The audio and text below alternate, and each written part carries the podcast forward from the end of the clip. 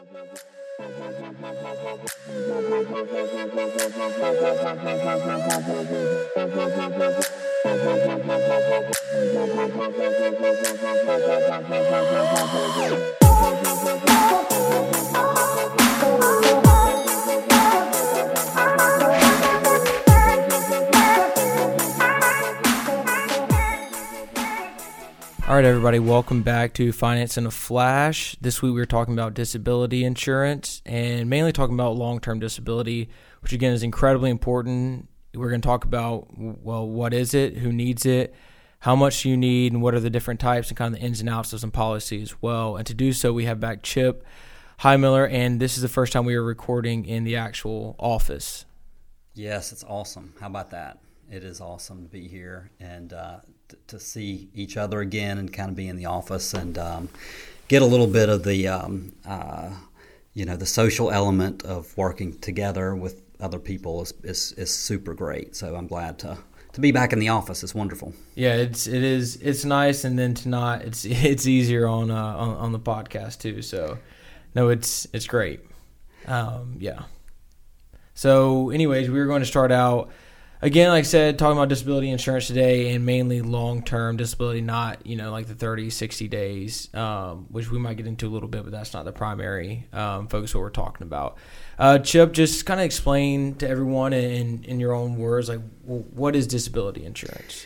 So this is a great topic. I thank you for organizing this podcast today because it, yeah. it is a super important thing that that is oftentimes overlooked uh, by advisors. But you know, one of the most important assets that a person has is their ability to, earn income, right? And so, under certain circumstances, and unfortunately, we've seen it happen before to people. Uh, you know, if if they're in a car wreck, car, car wreck, or that maybe they have a um, a stroke or some kind of cognitive impairment, you know, um, they uh, are una- unable to work, and so disability income insurance uh, is a type of coverage that helps people, um, you know, uh, endure those periods of time.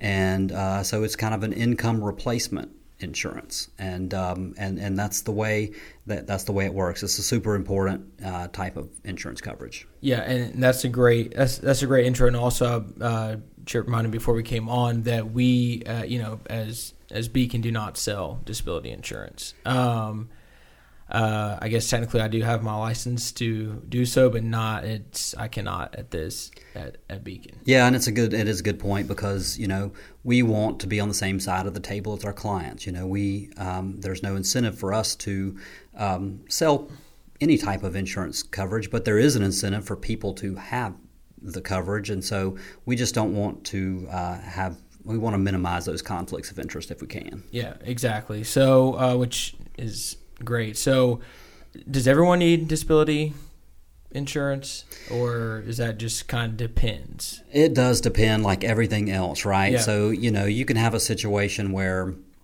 um, you know, maybe you have a one spouse makes significantly higher income than the other.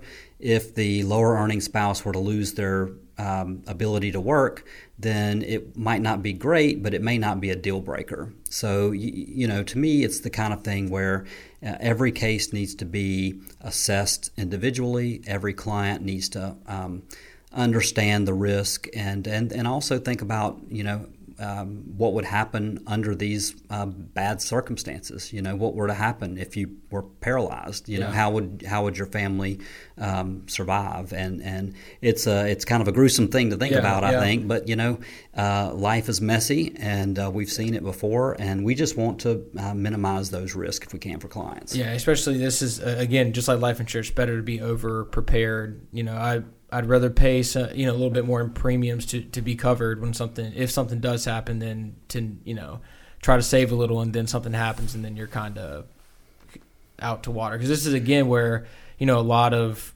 uh, contracts or policies are covered by the employer. And it's it's important to know you know I also how much and do we need more?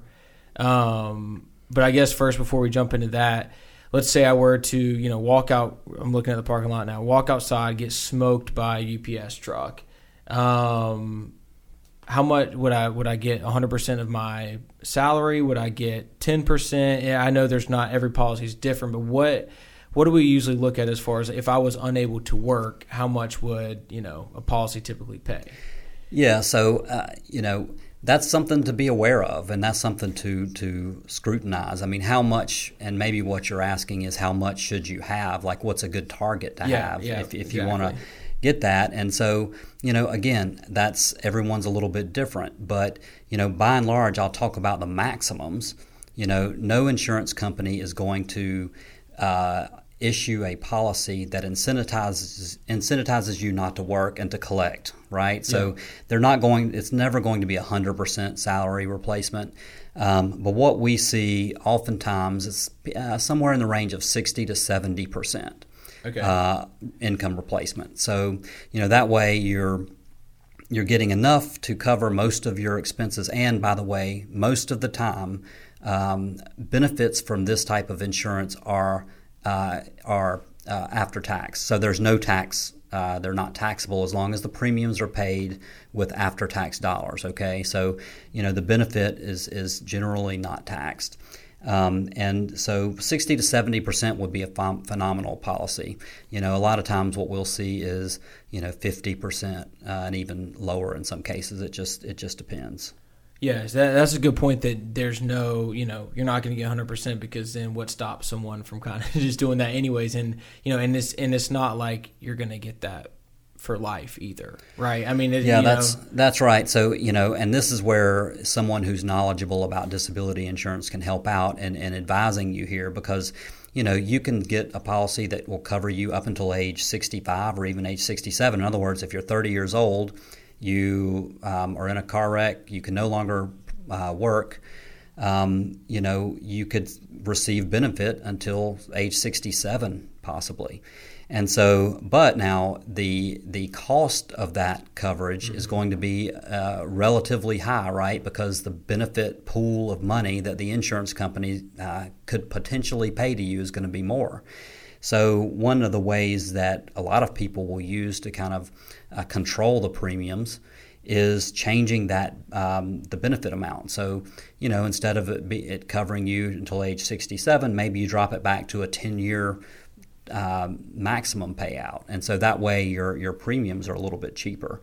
Uh, but that's something that needs to be customized specifically to you, and um, it, it's important to kind of think about it in the context of your own plan. Yeah, and so and that's a good point to bring up, especially through we were talking about a little bit before that a lot of times uh, workplaces or, or your job will cover it.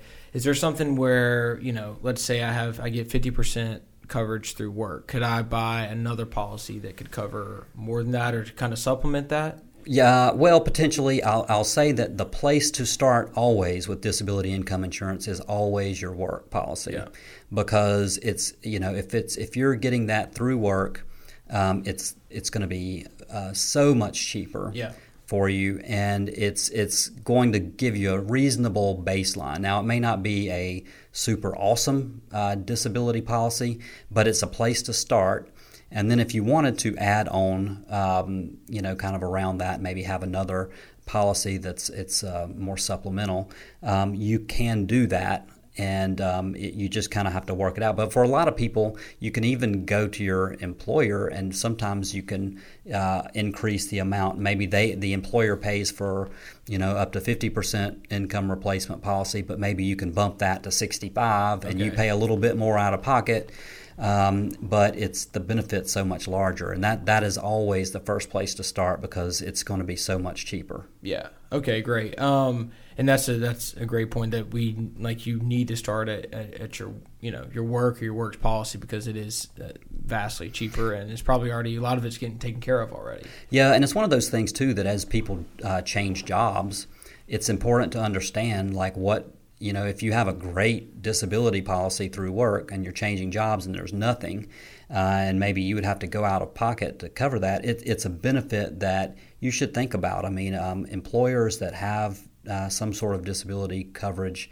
Um, is is a super strong benefit, and it's just very hard to replicate that outside of work individually with an insurance company. It's just um, it's just kind of cost prohibitive. Yeah, that's and again another good point. And now that we've kind of answered some some of the basic questions, I want to dive in a little bit to the types of uh, disability income insurance. And so there are essentially two, I guess you could argue three types. But I, first, I wanted to start out if there's a, a type called own occupation uh, disability insurance, and if you could explain and kind of go through what what that is and what that covers. Right. So think about it from the standpoint of if something, if you were to be in an accident, you know, let's say that you are a college grad. Well, you know, maybe you're you're in marketing now. Well, if you're in an accident, maybe you couldn't do your your job marketing. Maybe it required you to travel, and you just couldn't do that anymore. Um, you know, an own occupation policy would cover, you know, all of the the um, you would receive a benefit under the event that you could not perform your specific current job responsibilities. Yeah. All right. So that's what we would call an own oc or own occupation type of uh, policy. Um, if you think about it from the most basic standpoint, even though you're a college grad and you work in marketing, you know, if you can't you know, you could you could you're disabled in some way, but you could be a greeter at Walmart or a yeah. bagger at the you know grocery store, or you know you could perform another type of job. Uh, then that is any occupation. That's kind of the definition of uh, occupation, uh, the type of like Social Security disability. Mm-hmm. If you, you're unable to perform any occupation at all, then you would receive a Social Security disability ben, uh, income benefit, which is very rare, by the way. Um, but what most people like to have is, is an own occupation um, that covers your specific, you know, job function. Um, there are hybrids in between there. So, you know, there's another one called any gainful, which is like, okay, well, I have a, um, a, a business degree and I may not be able to do my current job, but I can do something similar given my um, education and, and, and skill level. Um, and so, you know, that's called any gainful. So that's kind of a hybrid between those two. Yeah. And so I, I guess I just kind of want to pose a scenario. So let's say, you know, I did have that marketing job and I had to travel and do this. However, I had any occupation disability policy. But I was able to, you know, maybe work uh, at a restaurant and like greet people or, uh, something or be a cashier somewhere. So under usually under that type of any on occup- any occupation policy, I would not receive benefits. You would not receive any still, sort of benefit because right. I can still do some job. Exactly, and that's, that's why, right. like you said, it's important. Like okay, well, I have disability uh, income, insurance. and sometimes you'll see, you know, I, have seen, um, you know, policies that, you know, its own occupation for two to five years Mm-hmm. But then after that, it's any occupation, yeah. and that's kind of uh, something to be aware of. That it doesn't. It's not always one or the other. It can kind of, you know, uh, and it's a way again to keep the cost of coverage at a at a more modest level because you know, in all uh, honesty, disability income insurance is not a cheap uh, type of coverage, much like long term care, which we yeah. talked about in our last uh, podcast. Yeah. And, th- and that's a, a, good point to really know what type of policy you have because you could be in for a rude awakening if you think you know, you have this big, high paying job and you think, okay, I have disability, I'm fine. Something happens. Turns out you have any occupation, and the insurance company's like, well, you could work at, like, you'd be a greeter at Walmart, so we're not going to pay you anything. And yeah. then and then you're you're out 50, 60% or whatever that amount would be that it would have, you know, contributed to you. Now you get nothing. And so that's a, a important thing to know what type of policy you have. Yeah. And I mean, we had a situation where we have a surgeon and you know, the surgeon um, in today's world has you know you you need your um, uh, the muscles in your hand to yeah. perform certain uh, tasks that the surgeon was performing, and, and he had an issue with that. Well, um, you know that that's uh, he he couldn't do you know uh, surgery, cardiac surgery, um, but he could do other things, and so you, you know especially in in occupations that are you know pretty they can be high risk um, if it's a very technical skill like surgery and that sort of thing. Um, you know you want to make sure that you have own occupation there. Otherwise you know it's it's it's kind of a useless type of coverage. Yeah and i i agree completely. And now that we've kind of have we've kind of gone over the types i kind of want to dig in a little more and talk about the specifics in those types of policies. I think first let's go over benefit period which is kind of self-explanatory, but I think there are still some things here to watch out for. Yeah. yeah, no doubt, no doubt. There, there are tons of things. Uh, the specifics, and again, every situation is different. You really need to be aware of your policy and review them. We'll talk about a couple of the things. I mean, you know, from the very beginning, the elimination period, right? Yeah. So, what is the elimination period on the policy? And we always say, okay, you need to structure your emergency fund to be consistent with the elimination period on your disability policy, right? So if you have a uh, an emergency fund of six months, uh, that means you kind of have enough um, kind of savings to cover your living expenses for six months. So I would feel pretty good about having a disability income uh, insurance policy that had a six month elimination period. In other words, you would have to pay uh, cover your own expenses for that first six months.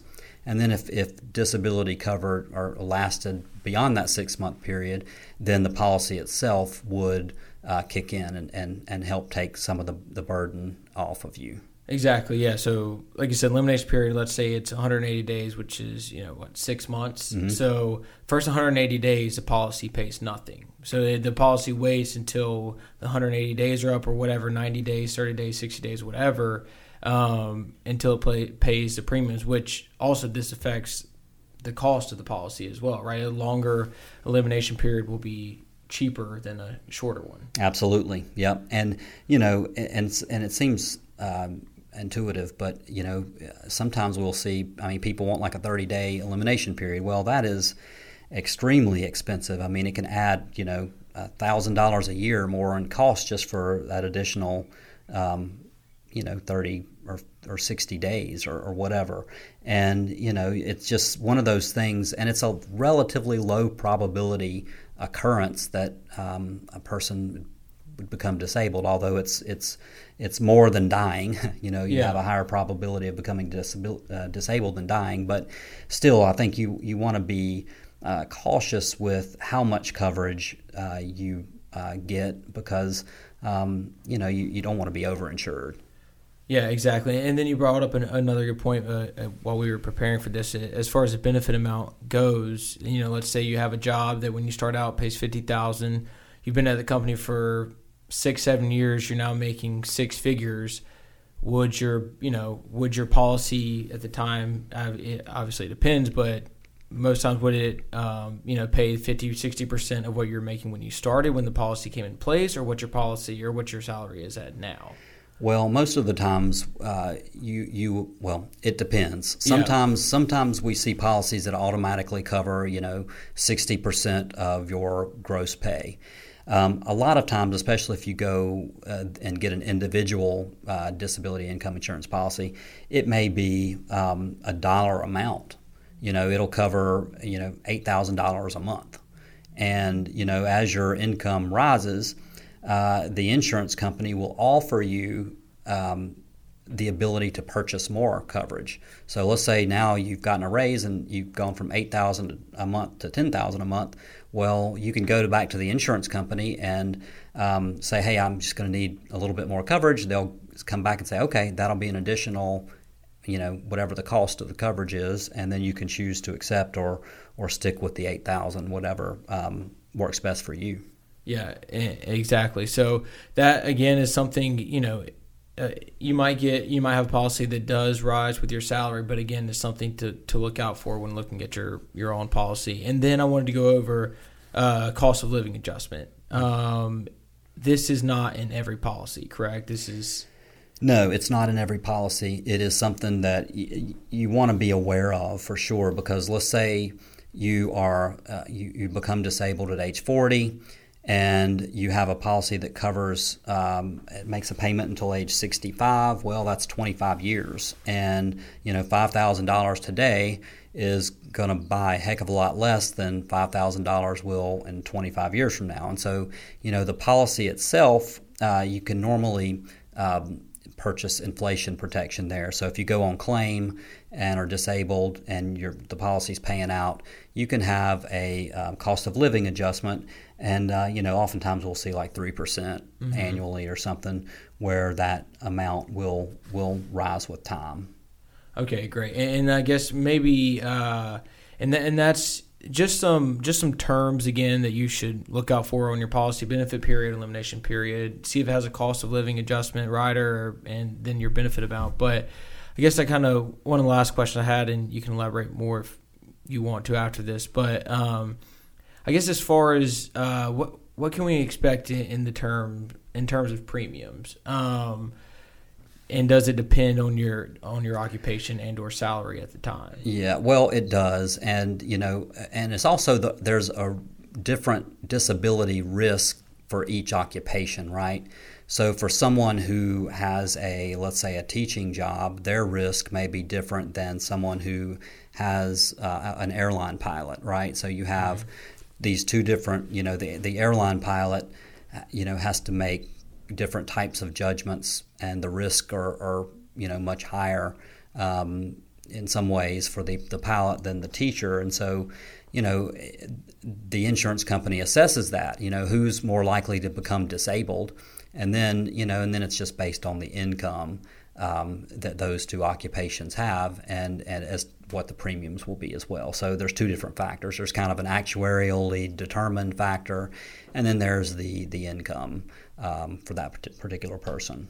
Gotcha. Yeah, that's and that's a good response to that question, and that's uh, pretty much all I had for disability. Uh, insurance is there anything you wanted to add as we, as we close out here no i think it's uh, that's a good uh, thing to, to, to be aware of all of these different items it's also something that you just need to make sure that you look at your carrier and make sure that they're going to be around in 15 years whenever yeah. there's a claim. And so it's something that you really don't put on cruise control. It's just something you assess periodically and just uh, you know scrutinize whether it still makes sense. Do you need to make any changes to the policy? Is the carrier still um, capable of paying claims and that sort of thing? And um, and at some point you're gonna you're gonna be able to drop it, right? So if you have a a policy that covers uh, you know 10 years uh, you know, has a 10 year benefit uh, period, but, you know, you only have five years that you're only going to work, you know, or your asset base is such that you could retire, you know, it, your income doesn't really matter anymore. You're kind of financially independent. You know, that's, that's an expense that you will want to probably drop. And so, you know, we just want to make sure that clients understand uh, the risk and not overpay for coverage that they're not likely to use or even uh, they net, they may not even need it at a certain um, phase of their life. You know, and what we're seeing honestly is you get this. Uh, it's kind of like the the you know as you get closer to this retirement phase, the risk of a disability um, and the the cost of a disability really diminishes with time.